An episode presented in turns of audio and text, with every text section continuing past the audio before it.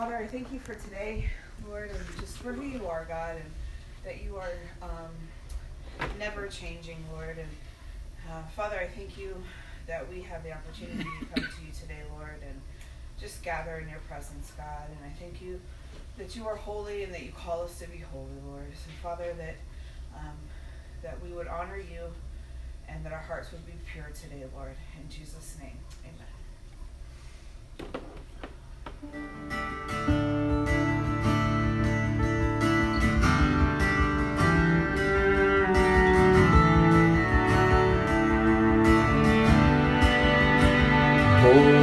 God, precious light, high in your sacrifice for my words. Aren't enough, so I give you my life. Come and kiss its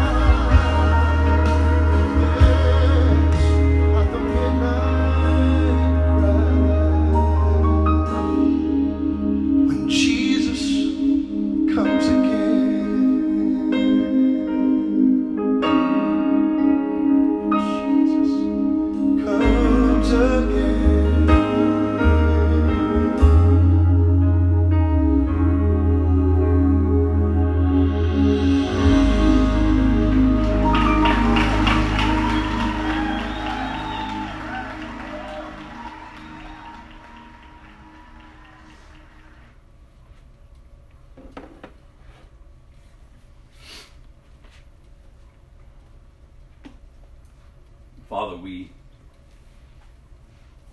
look forward to that day, God, that you call us home. But until then, Father, I pray, God, that we would be effective laborers, Lord. Because the harvest is plentiful, Father.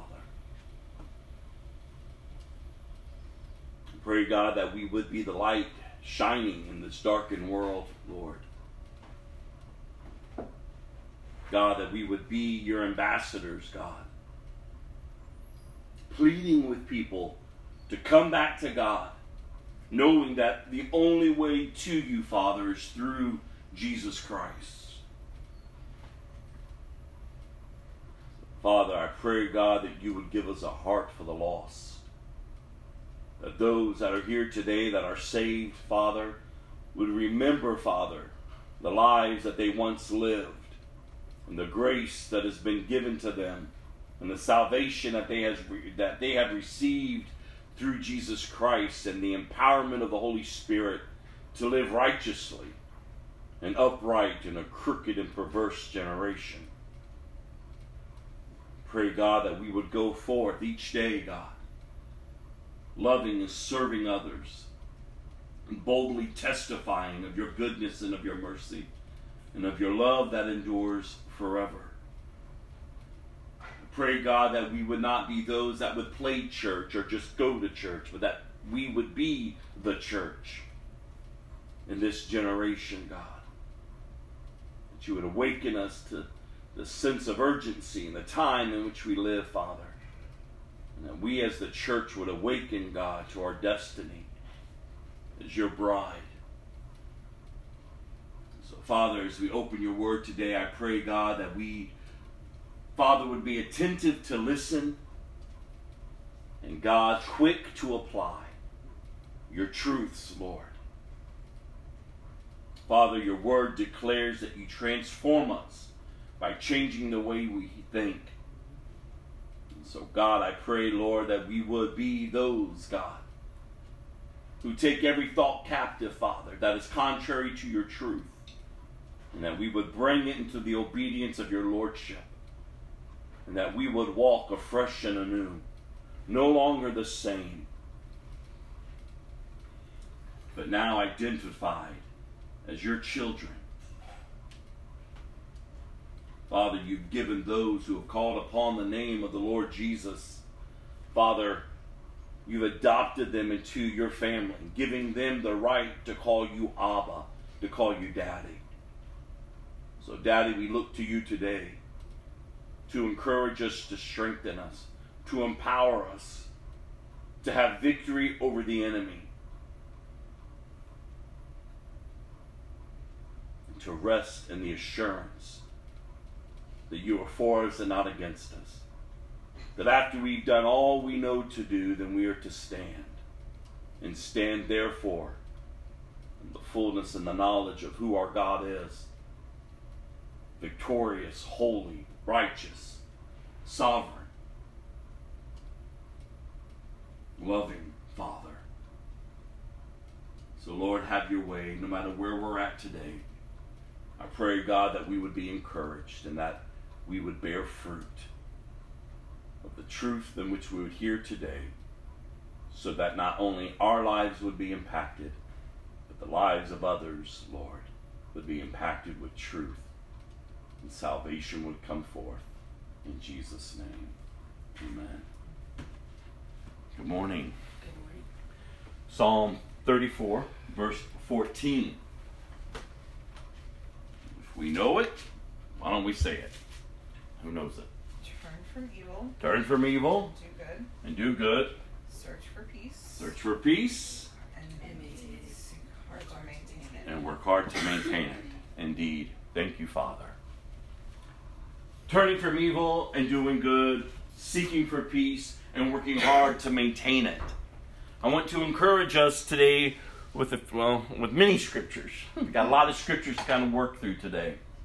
We're going to kind of detour again from our walking through the Bible, and we're going to focus on scriptures that I'm sure we focused on before, but I truly believe we need to get them back in front of us. The call of a disciple is where I really want to focus in on today. How then shall we be living?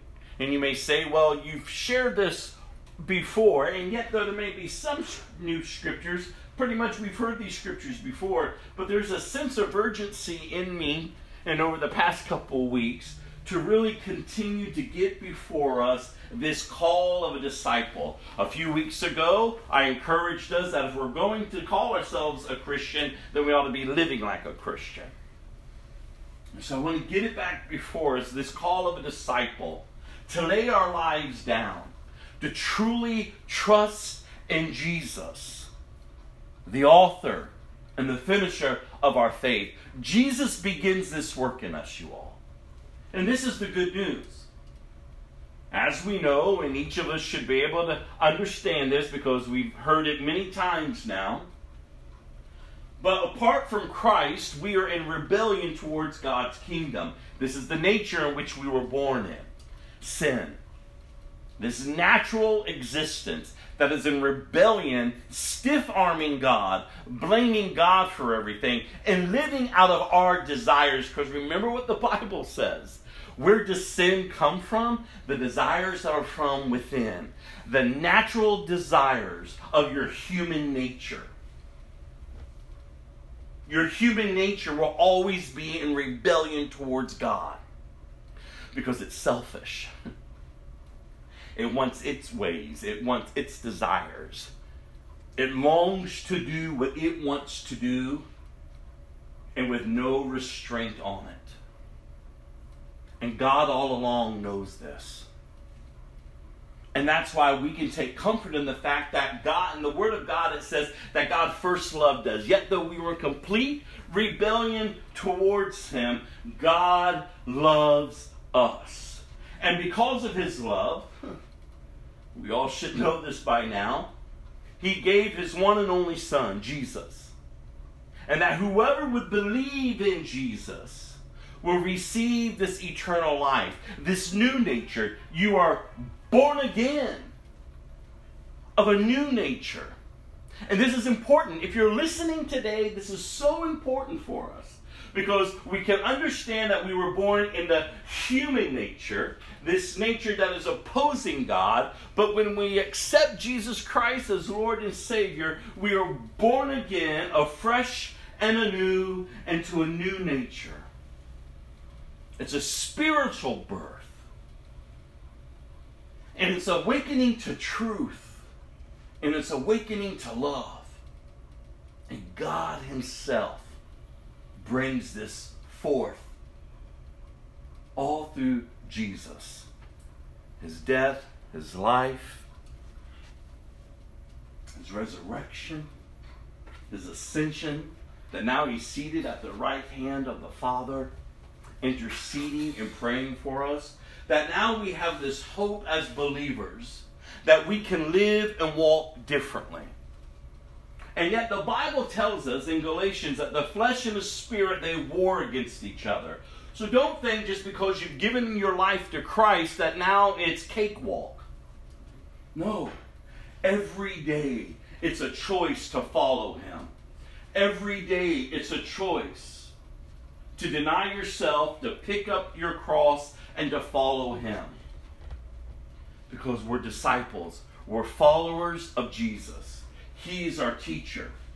He's given us the Holy Spirit. He's given us everything we need to live godly. If we're choosing to live ungodly, it's our choice. It's not because God is lacking in But this is the good news that we have, you all, because we're living in a generation that's getting darker and darker. And you may say, well, you keep saying that, but I know, but are you noticing it? because if you're noticing it, it should prov- provoke you, if you would, to burn brighter. And this is my concern for all of us. Are we burning brighter? Or are we just coming and we're hearing and then we're doing nothing? Because it ought not to be that way. And yet we see it all through Scripture. And as we're walking through the Bible, as, as we're learning of our God and getting to know Him even more and more, hopefully it's impacting us to be able to say, He's God and how awesome He is. His great love that endures forever. That He would willingly step down and become one of us to free us and to deliver us. from a life apart from Him. I want you to go today to Luke chapter 14. Luke 14, verse 25 through 35.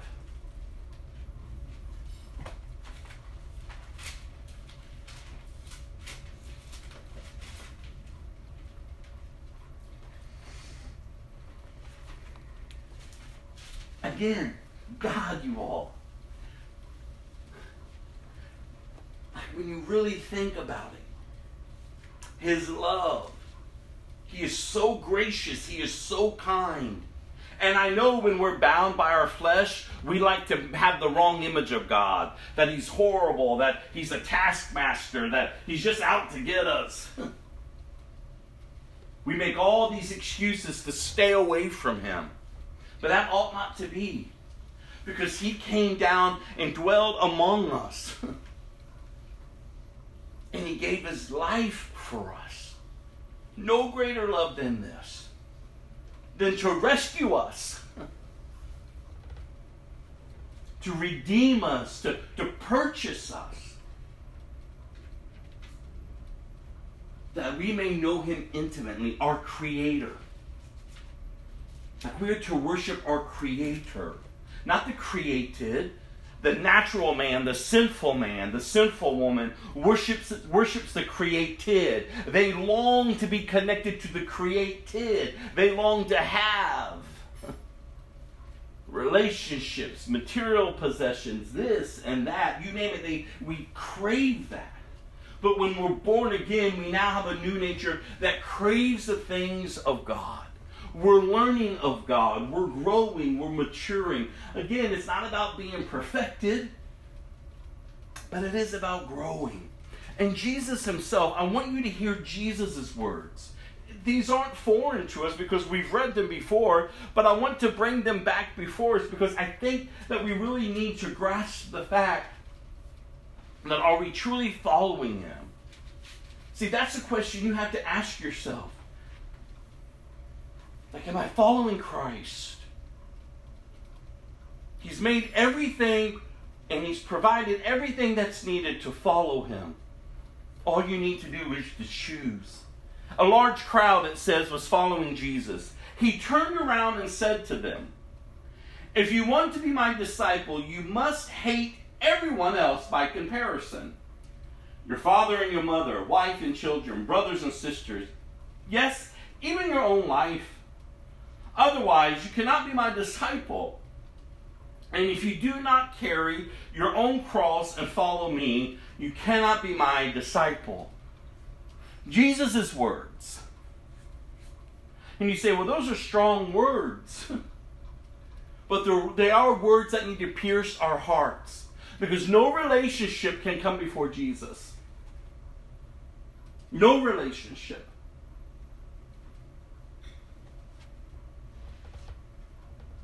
Not your father, your mother, your wife, your children, your brothers, and your sisters, or even your own life.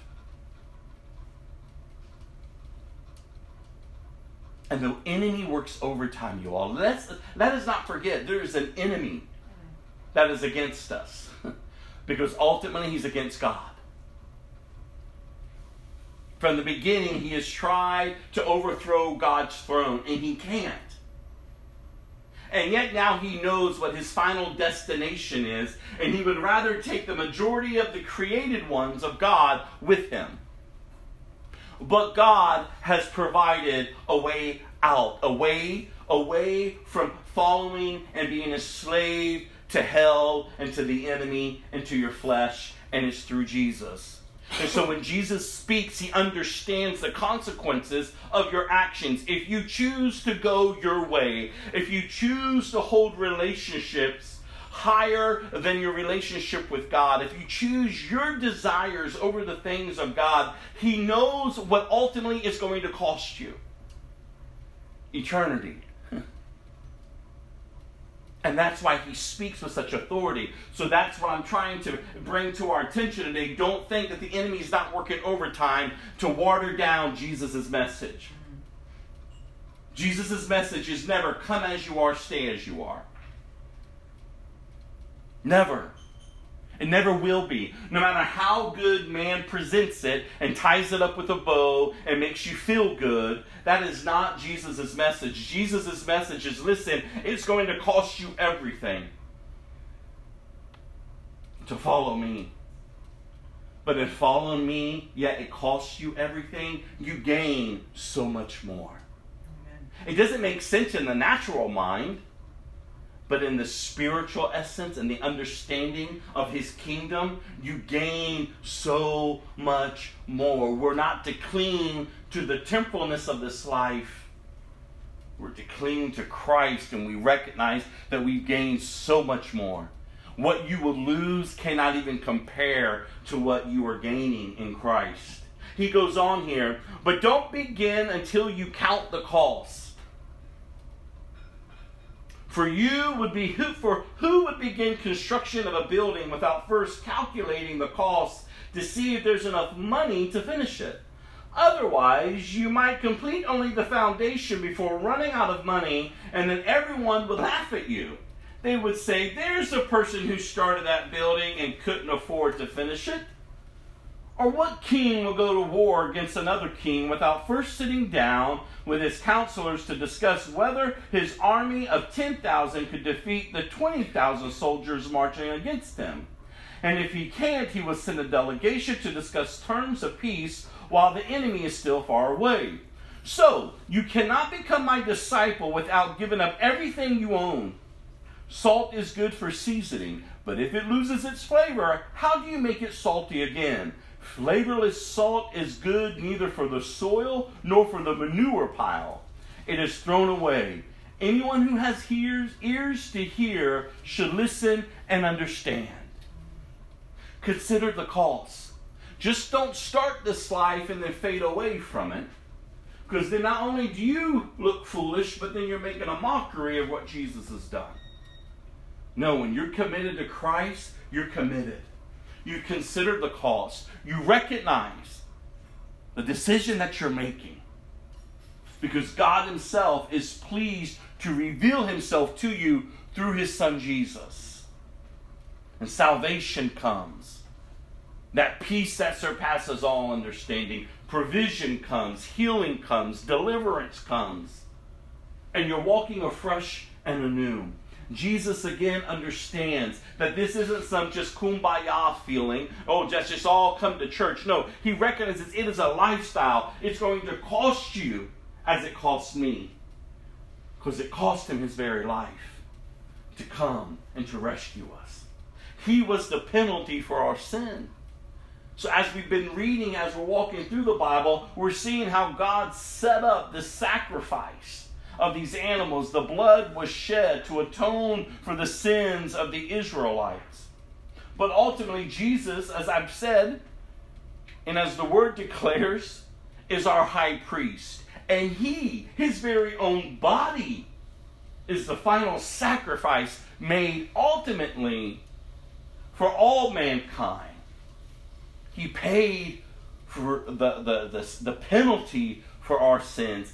He took our punishment so that we could be reconciled to God. And so when he's calling out people to follow him, to follow him, he doesn't paint it to be a cakewalk. He recognizes it, that it's going to cost you, and it's going to cost you everything. Go to John chapter 6. John 6, verse 22 through 71. Jesus is the bread of life. Again, Jesus has, has thousands of followers. This is the height of his ministry. People are impressed with Jesus and his miracles, with his teaching, as he teaches with such authority, and they're following him. But he recognizes not everyone who is among him is a follower of him.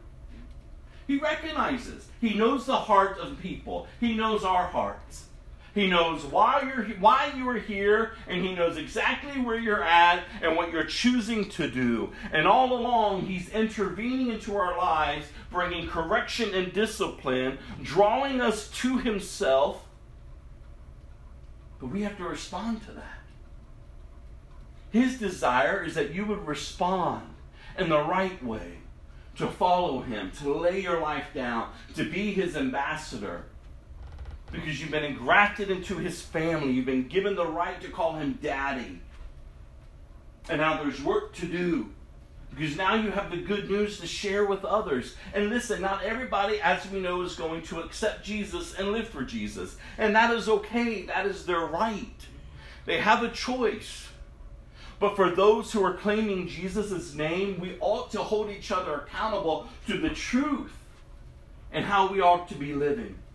And so, Jesus, it says here, the next day the crowd that had stayed on the far shore saw the disciples had taken the only boat and they realized Jesus had not gone with them. Several boats from the Tiberias landed near the place where the Lord had blessed the bread and the people had eaten. So when the crowd saw that neither Jesus nor his disciples were there, they got into the boats and went across to Capernaum to look for him. They found him on the other side of the lake and asked, Rabbi, when did you get here? And Jesus replied, I tell you the truth. You want to be with me because I fed you, not because you understood the miraculous signs. But don't be so concerned about perishable things like food Spend your energy seeking the eternal life that the Son of Man can give you. For God the Father has given me the seal of his approval. Did you hear that? Jesus says, You want to be with me because I fed you, not because you understood the miraculous signs. And there's a lot of people who just want to hang around Jesus because things have gone right for them. But as soon as they got what they want, they go about their own way. Or as soon as things change, then they decide to go their own way. But that's not how Christians live. We don't come to Jesus just because Jesus does things for us. No, we come to Jesus because we see our need for a Savior. We come to Jesus because we know the price that has been paid so that we can live. And not just on this earth, but for eternity, how we are to live. We come to Jesus because God was pleased to reveal himself to us through Jesus. He's reconciled us back to God, and now we're at peace with God. And nothing and no one can compare to that peace. But Jesus knows the hearts of these people. And then they replied, We want to perform God's works too. What should we do? And Jesus told them, This is the only work God wants from you. Believe in the one he has sent. As simple as it can be, believe. Because as you think, so you'll go. if you believe that Jesus Christ is Lord and Savior, that he is the Messiah, that He is the Son of the living God, when that belief is your truth, you will obey Him. Not because you're forced to, no, just because you long to. Because where else can you go? And so they answered, Show us miraculous sign if you want us to believe in you. What can you do? After all, our ancestors ate manna while they journeyed through the wilderness. The scriptures say Moses gave them bread from heaven to eat, and Jesus said to them, I tell you the truth, Moses didn't give you bread from heaven. My Father did. And now he offers you the true bread from heaven. The true bread of God is the one who comes down from heaven and gives life to the world. Sir, they said, Give us that bread every day. And Jesus replied, I am the bread of life. Whoever comes to me will never be hungry again. Whoever believes in me will never be thirsty. But you haven't believed in me, even though you have seen me. However, those the Father has given me will come to me, and I will never reject them. Do you hear that? He will never reject those whom the Father has led to him. There will never be if you are sincerely seeking, it is because the Holy Spirit is drawing you to Christ, and you will not be rejected. But those who are just playing church, those who are just playing like they're Christians, oh, they will be rejected. These people only wanted their physical needs met. That's all they were searching for. And Jesus knew. And Jesus ultimately knew he could not get distracted with that because he knew that his purpose was the cross.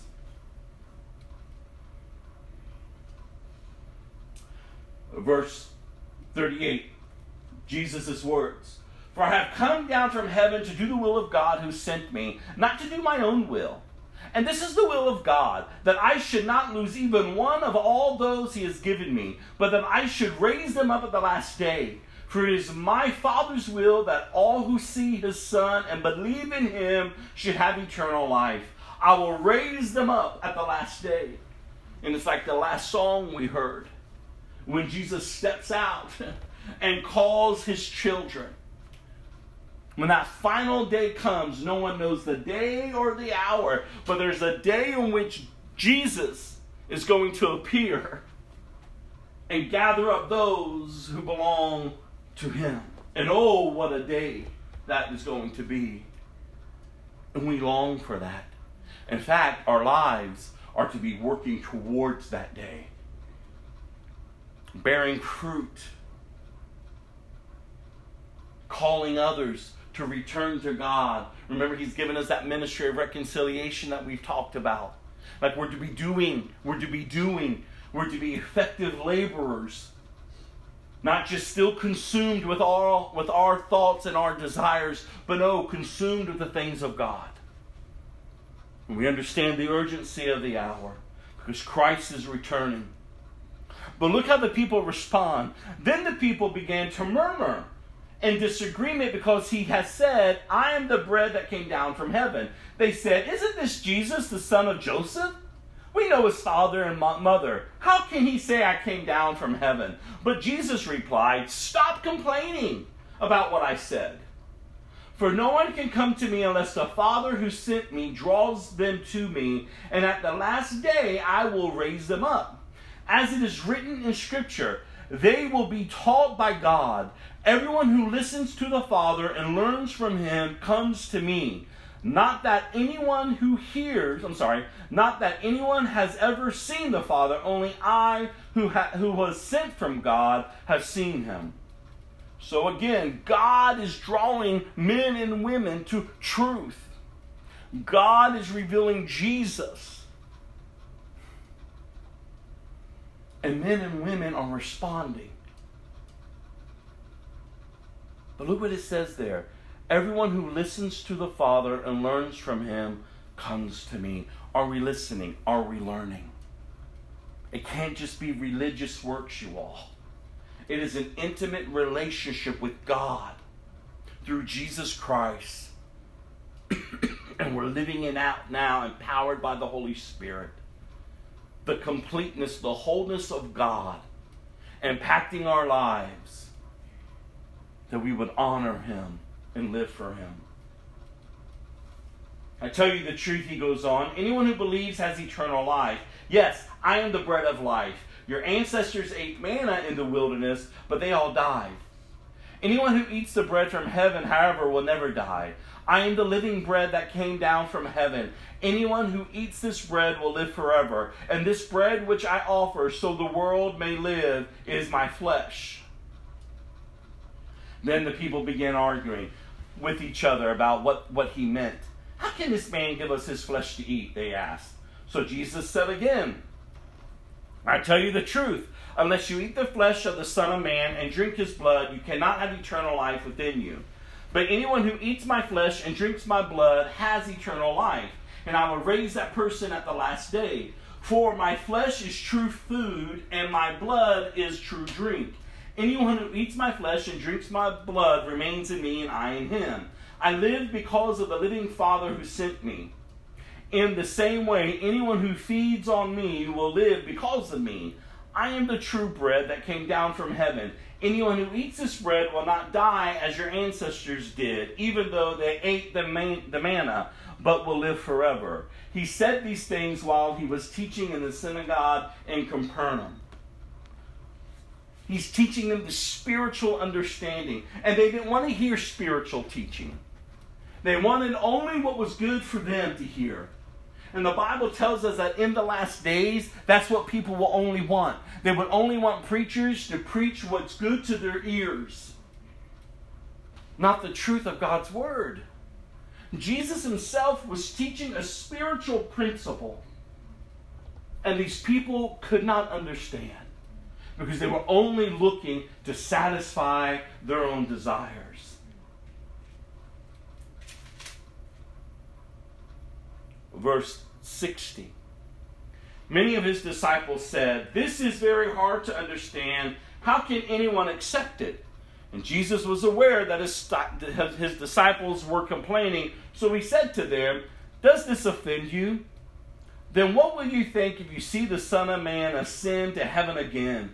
The Spirit alone gives eternal life. Human effort accomplishes nothing.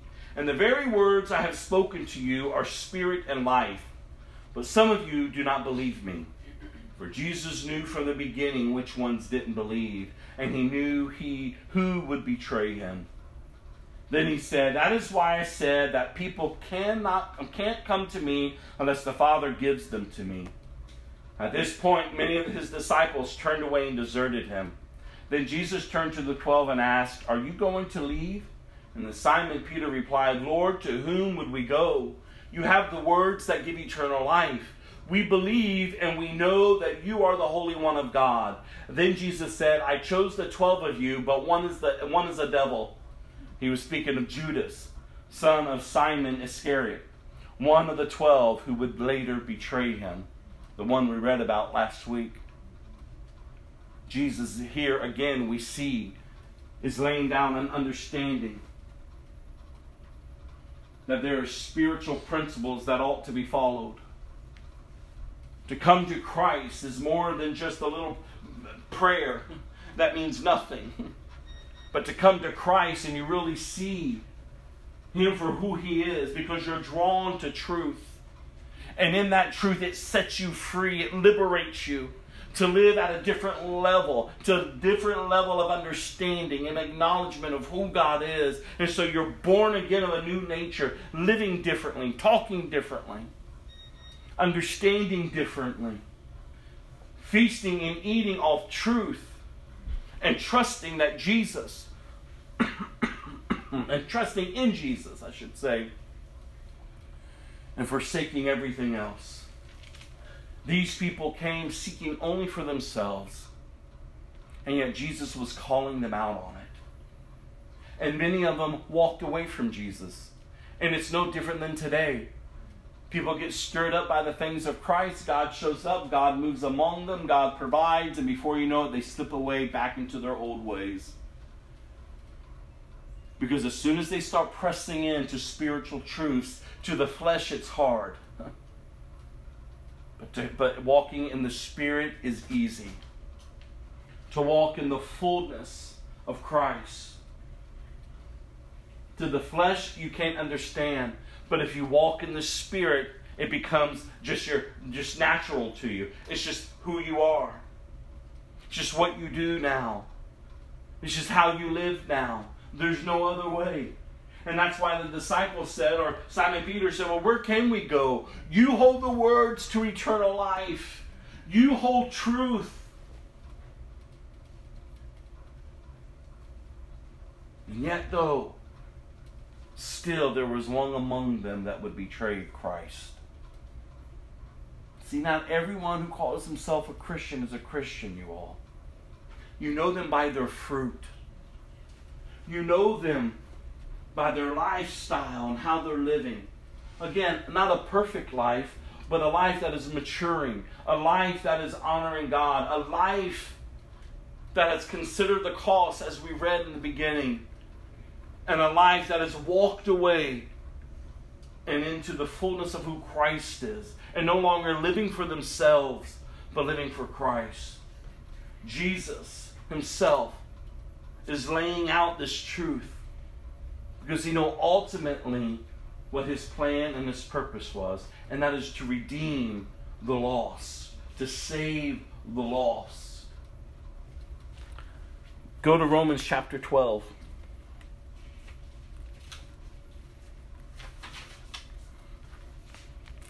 Verse 1 through 21. Jesus, you all. He changes us. If we truly respond in humility, if we truly believe, did you hear Jesus' words? Those who believe. Those who believe. Not just those who just come to church, but those who believe. Their lives would be changed, transformed. And now, as we read in the Old Testament and we saw all these sacrifices, now we see here in the New Testament that now we are to be the living sacrifice. Jesus is the ultimate sacrifice, but now we are to be the living sacrifice. Denying ourselves, picking up our cross, and following Him. So in Romans, it says here, And so, dear brothers and sisters, I plead with you to give your bodies to God because all He has done for you. Let them be a living and holy sacrifice, the kind He will find acceptable. This is the tr- this truly is the way to worship Him.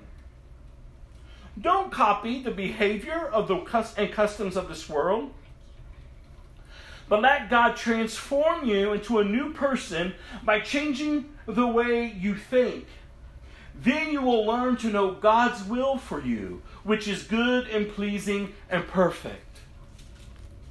And he's writing to the church. This isn't a letter to the lost. This is a letter to those who belong to the church and who is claiming that they are Christians. And so Paul is reminding them then live as one, and stop copying the behavior and the customs of the world. But let God transform you. Who does the work in us? God. That should be good news for all of us. Don't try so hard in your flesh to do right. Don't try so hard in your flesh to follow rules and laws. Don't try so hard in and of yourself because it's God who does the work in you. All you do is believe. All you do is allow the leading of the Holy Spirit lead you into obedience. Okay, God, you've called me to this life. You revealed Jesus to me. You're doing this work in me. The Father, strengthen me and establish me that I may continue to walk in obedience in what you've called of me. And then he goes on. Because of this privilege and authority God has given me, I give each you this warning. Don't think you are better than you, re- you really are. Be honest in your evaluation of others, measuring yourself by the faith God has given us. Just as our bodies have many parts, and each part has a special function, so it is with Christ's body. We are many parts of one body, and we are all and we all belong to each other. In His grace, God has given us different gifts for doing certain things. So God has given you the ability to prophesy, speak out with as much faith as God has given you. If, if your gift is serving others, serve them well. If you are a teacher, teach well. If your gift is, a, is to encourage others, be encouraging. If it is giving, give generously. If God is giving you leadership ability, take the responsibility seriously. And if you have the gift of showing kindness to others, do it gladly. Just don't pretend to love others. Really love them. Hate what is wrong, hold tight to what is good, love each other with genuine affection, and take delight in honoring each other. Never be lazy, but work hard and serve the Lord enthusiastically. This is how we're to be living. This is how we're to be maturing and growing in our faith. Each of us have been gifted differently. But yet we function together as the body of Christ to accomplish what Jesus has called us to do in this world. And so, no matter where your level of faith is, use your gift. Mature in it, grow in it. And if you don't know your gift, then sit down with me and we can we can pray through it. And, and we've got this little assessment that you can take that kind of brings forth to knowledge of what your gift is. But each of us are to be fully active in the, in the church. And I love what he says, says here. Just don't pretend to love others.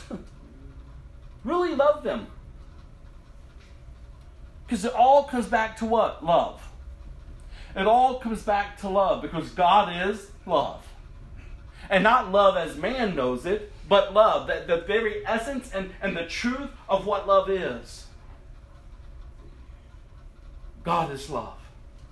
And isn't it crazy that the message of love, the message of hope, the message of peace, the message that comes to liberate, to free people, is the message that people don't want to hear? Because again, as the people we've read just about, all they wanted was Jesus to fix the little things in their lives. Just feed us, just do this, just do that for us. But that wasn't Jesus' purpose, though that's what Jesus could do. But ultimately, his purpose is salvation that people would come to Christ and live for Him and be with Him, not just here on this earth, but for eternity. And so Paul is saying, take it serious, church. Take it serious. You are a living sacrifice to God. And people ought to see your lives reflect that. And then he goes on here rejoice in our confident hope be patient in trouble and keep on praying. When God's people are in need, be ready to help them. Always be eager to practice hospitality. Hospitality. Bless those who persecute you. Don't curse them. Pray that God would bless them. Be happy with those who are happy and weep with those who weep. Live in harmony with each other. Don't be too proud to enjoy the company of ordinary people. And don't think you know it all. Never pay back evil with more evil. Do things in such a way that everyone can see you are honorable. Do all that you can, look at this, to live in peace with everyone. Dear friends, never take revenge. Leave that to the righteous anger of God. For the scriptures say, I will take revenge and pay them back, says the Lord. So instead, if your enemies are hungry, feed them. If they are thirsty, give them something to drink. And doing this, you will heap burning coals of shame on their heads. Don't let evil conquer you, but conquer evil by doing good. By doing good. Keep your peace, you all. What it boils down to. Keep your peace. That peace that surpasses all understanding. No matter what confusion and chaos may be brewing around you, you maintain that peace that only comes from Christ. You don't have to retaliate. You don't have to respond. You don't have to get caught up in it. No, you maintain the fullness of who Christ is. And you honor him by living right. like, God, I do not have to be moved by this or that. No, God, I can focus on you, and God, I can still love them, and God, I can still serve, and God, I can be your disciple because you've given me what I need to respond correctly. Now, if you respond incorrectly and you act ugly, repent. As soon as the Holy Spirit brings conviction, repent. Turn from it. That's what repentance is. Just not saying I'm sorry. No, you're turning away from it. You're going to act differently. You're going to go differently because you're trusting in the power of the Holy Spirit to bring you out of it. because He's quick to forgive. Again, we have to have the right image of God. God's not ready just to uh, strike us down and get us. No, God longs for us to be with Him. But He's not going to force us. His love never forces. No, His love compels you to come. because you can't find that love anywhere else. So you're basing your decisions on your love for God.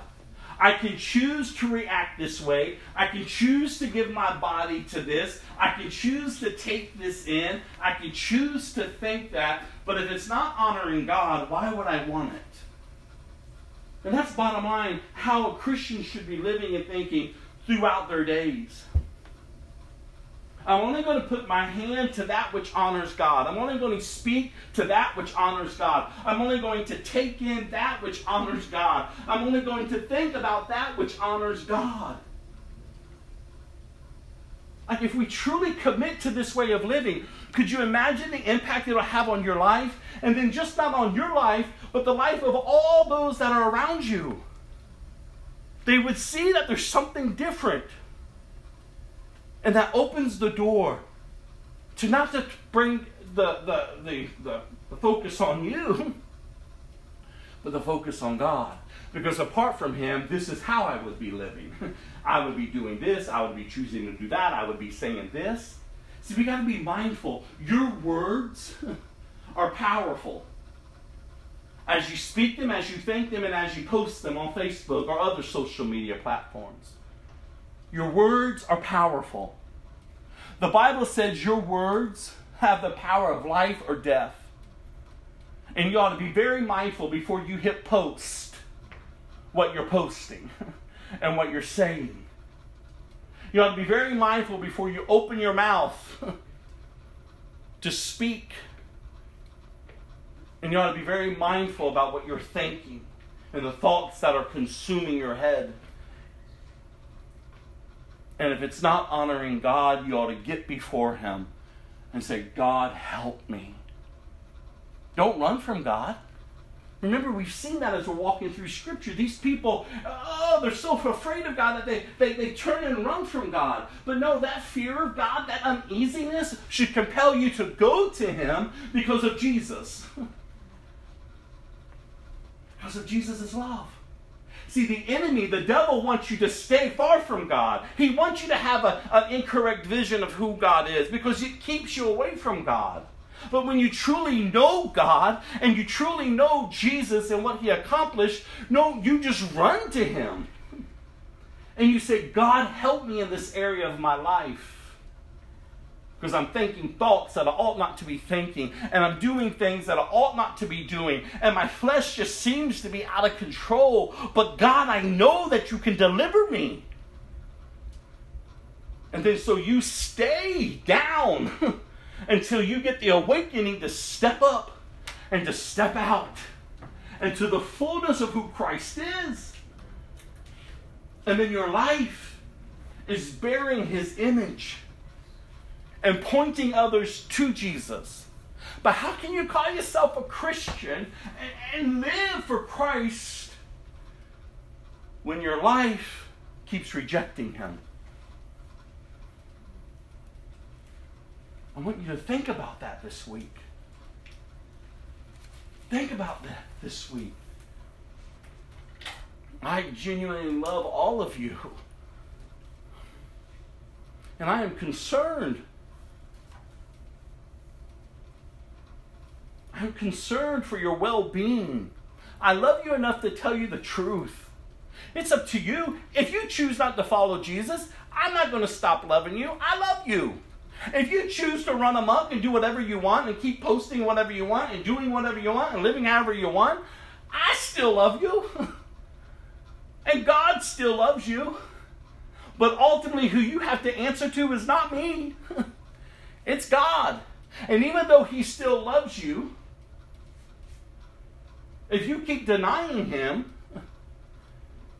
and betraying him, then at the end, don't expect to be ushered into his presence and to his kingdom. He loves you enough to give you what you want. If that's how you want to live, then live that way. And have your share of it, have your fill of it. Because that's all you got. And you can't blame God. All you can do is point the finger to yourself because you chose the things that dishonor God was more important in that time of your life. oh, this is better than God. This is, I'd rather feel and think this way and do this thing and do that and act this way because it just is right and other people accept me. That is your choice. But God has laid out His truth. And He says, This is the way. Come, follow me. And so, we end in that chapter, verse 12 Don't let evil conquer you, but conquer evil by doing good. It reminds me of the verse from Genesis where it says, Sin is crouching at your door, and its desire is to master you, but you must master it. And how do we do it? Only through Jesus. But not by not allowing evil to conquer us but conquer evil by doing good. Go to 1 Corinthians chapter 5. 1 Corinthians chapter 5, verse 9 through 13.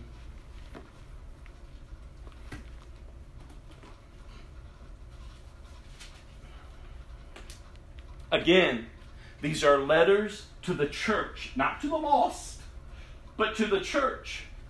He says here, when I wrote to you before, I told you not to associate with people who indulge in sexual sin. But I wasn't talking about unbelievers who indulge in sexual sin or are greedy or cheat people or worship idols. You would have to leave this world to avoid that people like that. I meant that you are not to associate with anyone who claims to be a believer yet indulges in sexual sin or is greedy or worship idols or is abusive or is a drunkard or cheats people, don't even eat with such people. It isn't my responsibility to judge the outsiders, but it's certainly your responsibility to judge those inside the church who are sinning. God will judge those on the outside, but as the scriptures say, you must remove the evil person from among you. So before you say to another believer, Oh, you're not to judge me. oh, no. We're not to judge the world because God will deal with them. but if you're calling yourself a believer and you're living among the, the brethren of the, in the church, oh no, we, we see fruit in your life that is not evident to transformation of the power of God. No, we come alongside you, and our judgment is not to beat you down, but our judgment is to build you up. Because when you judge others, when, when you look at others and you say, wait a minute, uh, something's wrong, you go, and the whole purpose of judging them is to expose the fruitless deeds of darkness, and then you're encouraging them to turn back to Christ so that their souls will be saved. And look at what he's saying here. Because they were twisting it. He was saying, wait a minute, I wasn't telling you not to be among the lost. Don't lose yourself among them. Don't become like them. but I wasn't telling you to stay away from them. No, what I was saying was if anyone calls himself a Christian and they're enslaved to sexual sin, they are greedy, they worship idols, or they are abusive, or a drunkard or cheats people, don't even eat with them. Don't even eat with them. Don't even associate with them. If they're not willing to repent and turn to Christ, then they are to be cut off. They are to be cut off. And that's the importance and the urgency of the hour of the day, even then as it is now how the church ought to be living. We just, and like I said before, we just got we got to stop calling people Christians that aren't Christians. And if you know you're not a Christian, stop calling yourself a Christian. I would rather you be honest. No, I'm not a follower of Christ, but I'm here. And I like being around you all. But I'm just not ready. I respect that of you. But please don't call yourself a Christian and be nothing but a liar, a cheater, a backbiter, a, a bound in sexual sin, just running a month, doing whatever you want. Because then you're treating his blood and his grace as meaningless, as it meant nothing. And God have mercy on you for doing that. No. Just be honest in your ass- uh, as you self-assess. No, I'm not following Christ. Or if you are, then be honest in your assessment of yourself of what God is, is bringing conviction into your life and saying, God, I'm not going to withdraw or beat myself up and play these weird games and hide things. No, I'm just going to expose it because God, ultimately, you love me and you're bringing this conviction into my life to heal me and to deliver me from this. So you keep going in deeper with Christ, not shrinking away and pulling away from Him in the church no, that means you, you press in because you long to be even more transformed and made holy in his presence. Go to 1 Corinthians chapter 6 verse 9 through 11. Don't you realize that those who do wrong will not inherit the kingdom of God? Don't fool yourselves. Those who indulge in sexual sin, or who worship idols, or commit adultery, or male prostitutes, or practice homosexuality, or thieves, or greedy people, or drunkards, or abusive, or cheat people, none of these will inherit the kingdom of God. Some of you were once like that, but you were cleansed. You were made holy. You were made right with God by calling on the name of the Lord Jesus Christ and by the Spirit of our God. And the church would say, Amen. And again, he's writing to the church. And he's reminding them listen, these people, these sins, people who are, are consumed by these will not inherit the kingdom of God. And here's the good news some of you were once like that. See, we're not to remain who we are because remember, it's a new birth. Remember, when you were born as a baby, you were born in rebellion towards God. You want nothing to do with God. But remember, God formed and fashioned you and placed you in your mother's womb, and He has a plan and a purpose for your life. And so, since the day you take your first breath, God has already a plan for you.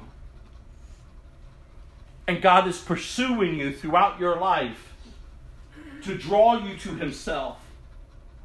Even in the midst of your difficulties, even in the midst of your chaos, even in the midst of, of all the junk, God is pursuing you, calling you to His attention to turn to Him. When you do not turn to God, the, the lives in which we're living, that, that were expressed here, these lifestyles, is all you know to live. And bondage to sexual sin, and bondage to worshiping idols, and committing adultery, and, and, and, to male prostitutes and homosexuality and thieves and being greedy and being on being on drugs and, and drunk and alcohol, abusing abusing people, cheating people, None of these will inherit the kingdom of God. Look at the hope again. Some of you were once like that. But look what it says you were cleansed, you were made holy, you were made right with God through Jesus Christ and the empowerment of His Holy Spirit. You were born again of a new nature. The day you accepted Jesus Christ, the day in which you believed, you breathed afresh and anew, and you were born of a new nature now. And when you know you ought not to be doing what you're doing, and you feel that conviction like, I really know I shouldn't do it, you have that choice in that time to say, No, I'm not going to partake of that. Or you can say yes and get into the old nature. Because the old nature, though it is dead, you're the only one that can choose to bring it back and say, No, I'll go that way. I'll do my way and I'll do what I want. But be very careful. You're going to back like a dog returns to its vomit, like a clean pig going back to the mud. And that's not the way you ought to be living. And if you find yourself there today, then get up and come back to God. He's not stiff arming you. God is never stiff arming anyone. God's arms are open to receive. The only stiff arming that's happening is us telling God He's not God, so I'm going to do what I want to do. I'm going to be me. and that ought not be, because that's how you used to be. But do you see yourself as clean, whole? Remember, I told you this before. You have to apply the Word of God. It makes no sense just to hear and do nothing with it, because then you're bored with it. Like, oh God, I gotta go to church. Oh, I gotta hear this again. Oh, whatever. Eh, Don't blame God, that's you. Your boredom with God comes from your choice. But I challenge you, apply God's word. Get up tomorrow. Go throughout the rest of the day. If you're a Christian, if you're not a Christian, then believe in Jesus and watch your life transform. But start choosing to do what is right. Start believing. Start putting things into practice. Like when your old mindset reminds you, no one loves you. You're nothing. See, when the enemy comes a knocking and your flesh starts building itself up and roaring at you and trying to drag you back, that's when you got to stand with everything that you believe in about God and you got to say, no, wait a minute. I am cleaned. I am no longer broken. I don't have to react out of this any. I don't care how people are treating me. I don't have to react because I see myself as whole in Christ. I am at peace with myself because I'm at peace with God. And so I'm not going to respond out of my hurt, out of my insecurities. Because I found my wholeness in Christ. And He loves me. And because of that love, and my and my and my response to it, I'm gonna love Him. And as I'm loving Him, I'm loving others. But as I can't love others until I truly love myself. And I truly can't love myself until I truly real, realize the fullness of His love for me. You're cleansed. You've been washed clean. So you don't keep responding in your nastiness and in your anger. You don't respond to your addictions. And you don't respond the need to have people like you. God will bring all things about for those who are truly seeking Him and loving Him. He'll bring the right people. He'll bring the right need that to meet the, the item to meet your need. Whatever it is, God will provide. But you must trust Him. Same chapter, chapter 6, go down to verse 18 and 20. Again, run from sexual sin. No other sin so clearly affects the body as this one does. For sexual morality is a sin against your own body. Don't you realize that your body is the temple of the Holy Spirit who lives in you and was given to you by God? You do not belong to yourself, for God bought you with a high price. So you must honor God with your body. You, be, you belong to God, you all. That's how you live. Talk about application. Get up every day, and as you're going through your day, remind yourself whom you belong to. And sexual sin is running amok. Perversion, pornography is running amok. The sex trafficking that is happening in our time is out of control. Boys, girls, you know, younger adult males and younger adult females are being snatched up off the streets in America and being sold into slavery, sex trade, all over the world. And every time you look at a per- per- pornography, every time you give into it, you're no different than those who are involved in the sex trade. Because those people in pornography are not there by their own choosing. The majority of them are sex tr- slaves. And that's all they've known, that's all they do. And they perform, and they do it because they have to. It's not glamorous. And yet, it's growing more and more in our day and age. I mean, just look at what's on television. It's getting more sexualized. And the enemy is stoking the desires of men and women to just act like animals and lay down with whoever and whatever and then say they have a right to it. No, the only right you have as a believer is to honor God with your body. The heathen, the lost, they will live like that. But believers, we recognize how dangerous sexual sin is. It's a sin against your own body. You are uniting yourself with the other. And remember, God created sex, and sex is good.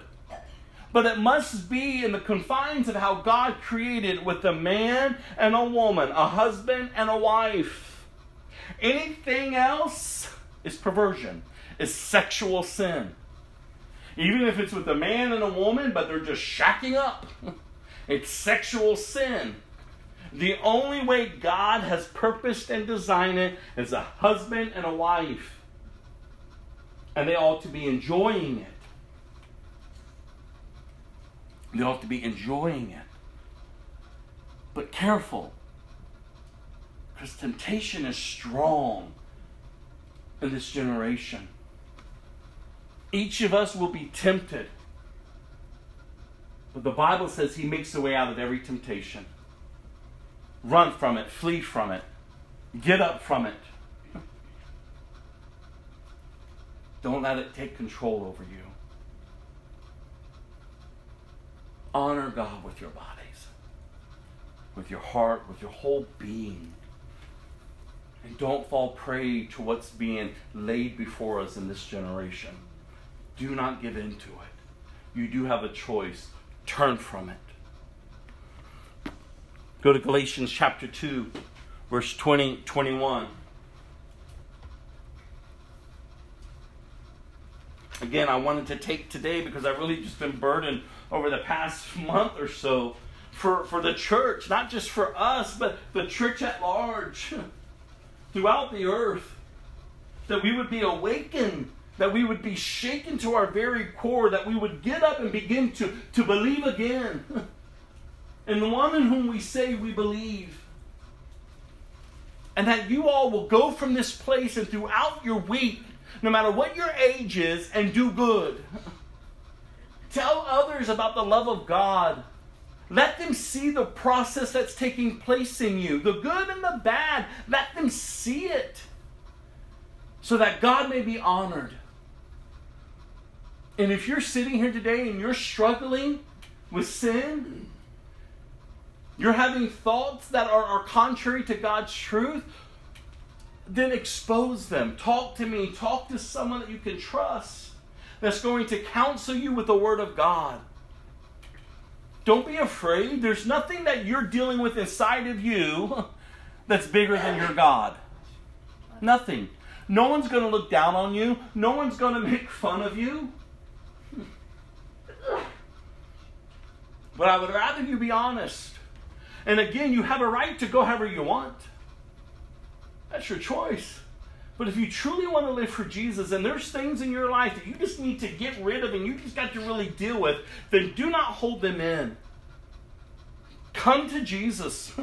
he already knows what it is, He already loves you. But He wants you to willingly lay them down. Remember, as we said earlier, the whole thing of the call of a disciple to deny yourself, to pick up your cross, and to follow Him to not give into those desires, but to trust in the fact that God has washed you, you're cleansed, and you're whole. And there is a way in which you can live now. And so we see here in chapter 2 of Galatians, verse 20, 21, scriptures that we already know, but scriptures I want to get back in front of us again because I really want to challenge us. My old self has been crucified with Christ.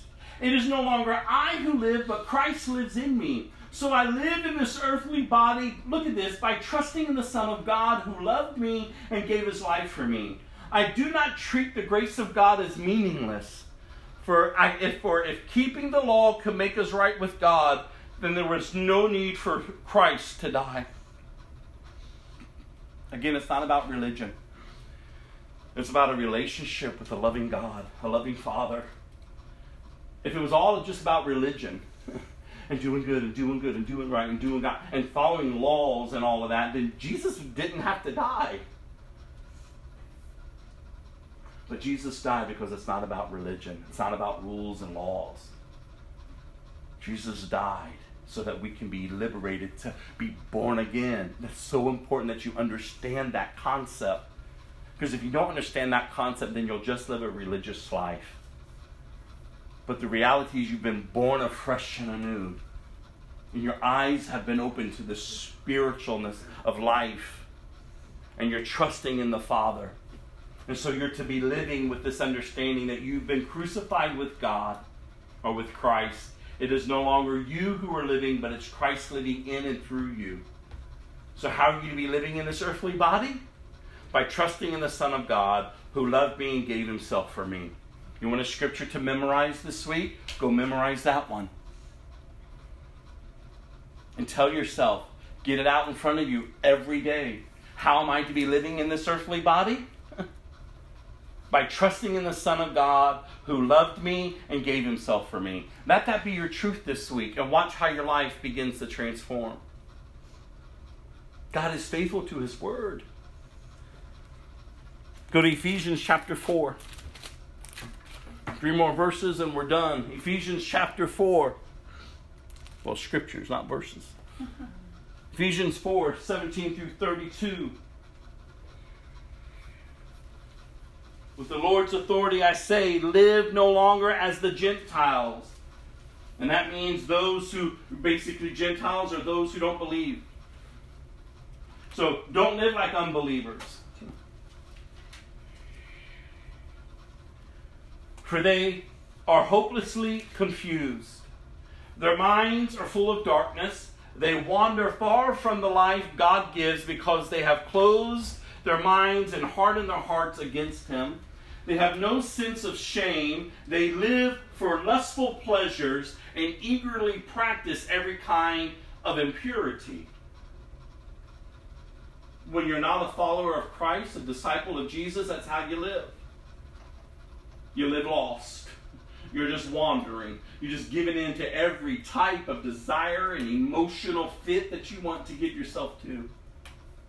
But that's not how you ought to be living. And he goes on, but that isn't what you learned about Christ. Since you have heard about Jesus and have learned the truth that comes from him, look what it says here throw off your old sinful nature and your formal way of life, which is corrupted by lust and deception. And instead, let the Spirit renew your thoughts and attitudes. Put on your new nature, created to be like God, truly righteous and holy.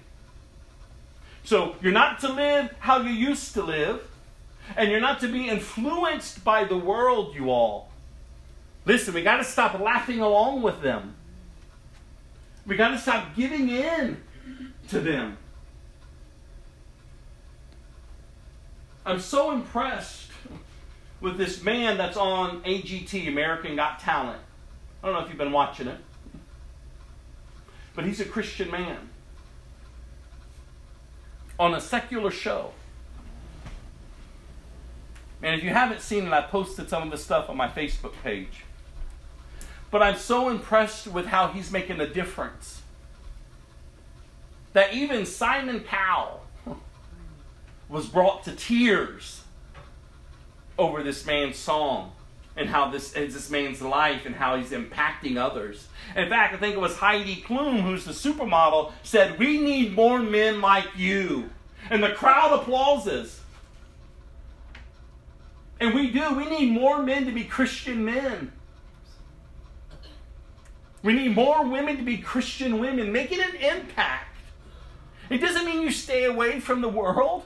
No, go into the world and make an impact. This man has not, and I pray he never does. He hasn't hidden who he is in Christ. He's just living his life. And that ought to be the same for you. You don't hide that you're a Christian. No, you just live your life. You just make an impact on where you are. And let the world see that there's something different. And remember, some people in the world, they'll, They'll applaud the goodness of your life. And there's others that's going to be repelled by it because it, it sickens them that you live righteously. They would rather you live stuck with them. I told you, I had so many friends and people, quote unquote, who I cared about me and I was in relationships with for years, close friendships. And for all those years, they watched me die with drugs, with sex, with alcohol, with bad attitudes, with darkness. And none of them had any hope to offer me. But as soon as I gave myself to Christ, all of them rejected Christ and they rejected me. They mocked, they laughed. And I thought, here I am, my life is getting better.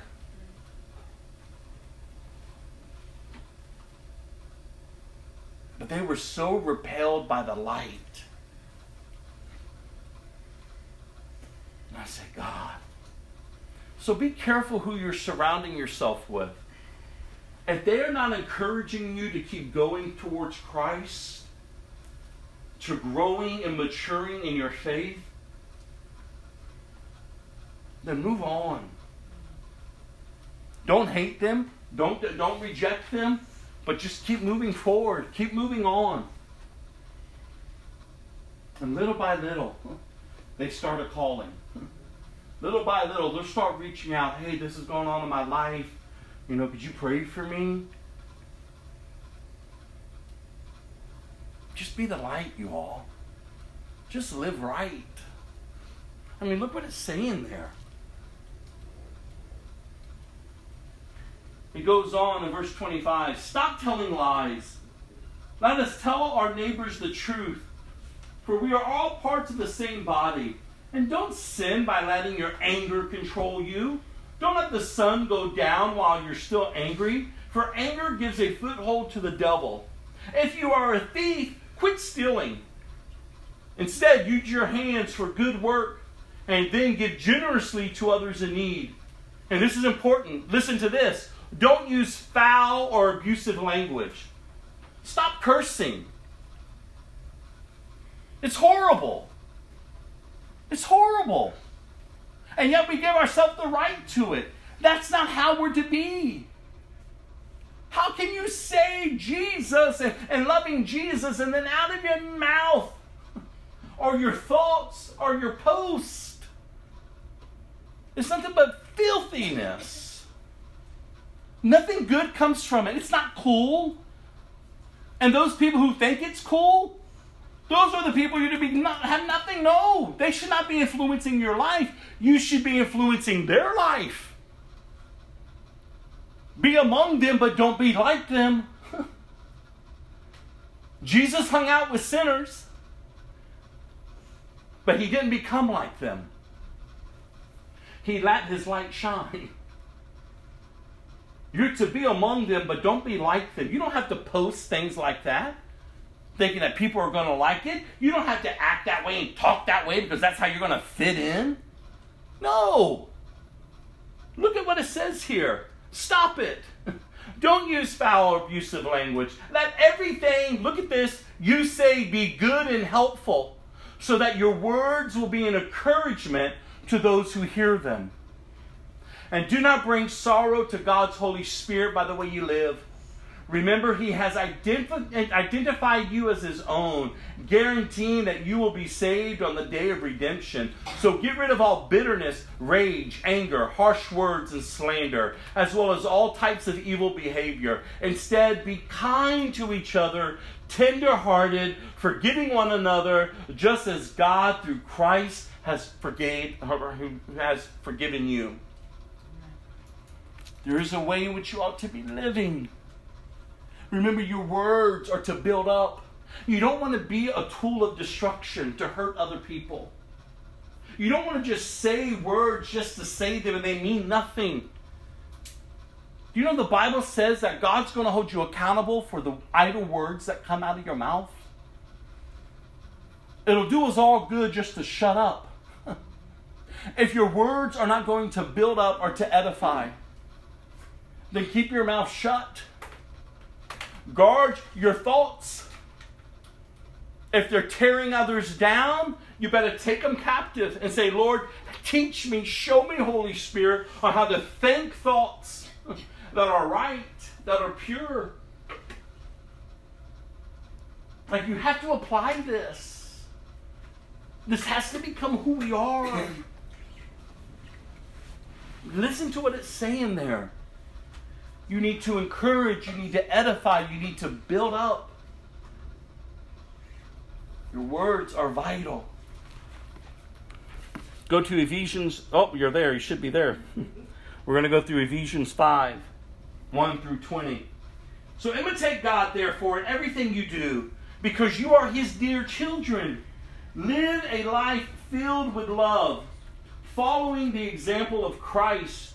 He loved us and offered Himself as a sacrifice for us, a pleasing aroma to God. Let there be no sexual morality, impurity, or greed among you. Such sins have no place among God's people. Obscene stories, foolish talk, and coarse jokes. These are not for you. Instead, let there be thankfulness to God. You can be sure that no immoral, impure, or greedy person will inherit the kingdom of Christ and of God. For a greedy person is an idolater, worshiping the things of this world. So don't be fooled by those who try to excuse these sins, for the anger of God will fall on all who disobey him. Don't participate in these things these people do, for once you were full of darkness, but now you have the light from the Lord. So live as people of light, for his light within you produces only what is good and right and true. Carefully determine what pleases the Lord. Take no part of the worthless deeds of evil and darkness. Instead, expose them. It is shameful even to talk about the things that ungodly people do in secret. But their evil intentions will be exposed when the light shines on them. For the light makes everything visible. This is why it is said, Awake, O sleeper, rise up from the dead, and Christ will give you light. So be careful how you live. Don't live like fools, but live like those who are wise. Make the most of every opportunity in these evil days. Don't act thoughtlessly, but understand what the Lord wants you to do. Don't be drunk with wine because that'll ruin your life. Instead, be filled with the Holy Spirit, singing psalms and hymns and spiritual songs among yourselves, and making music to the Lord in your hearts, and give thanks for everything to God the Father in the name of our Lord Jesus Christ. Live as light. And did you see wisdom here again as we're walking through the Bible and we're reading through Proverbs and it's talking about wisdom? Live as one who is wise. Carefully determine what pleases the Lord. And I love where it says, Don't be fooled by those who will try to excuse these sins. Listen, there are churches today, there are pastors today, there are denominations today that are giving the right to people to live however they want to live and to do however they want to do, and poof, you're a Christian. Just because someone who calls himself a Christian or a pastor says it's right doesn't mean it's right. Listen what the Word of God says. Don't be fooled by those who try to excuse these sins. For the anger of God will fall on all who disobey Him. Don't participate in these things these people do, for once you were full of darkness, but now you have the light from the Lord. And that's why I've encouraged you whenever you hear the gospel being preached, or they're calling it the gospel, and they're giving you the right to live however you want to live, that is not the gospel. You better get up from it and you better run from it. Don't fall prey to the enemy. Know the truth of God's word. Not because I say it, because you believe it. Go read it, go open it up. See how you to be living. There is a way in which we are to live. And we ought to be careful. And we ought to be deliberately, you know, giving thought to what we're doing and what we're saying. We're ending in 1 Peter chapter 3, verse 8 through 12.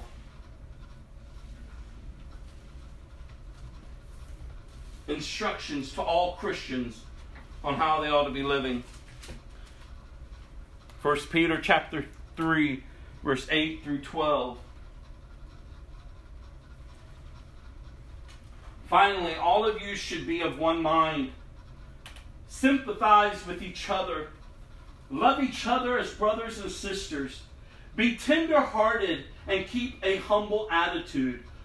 Don't repay evil for evil.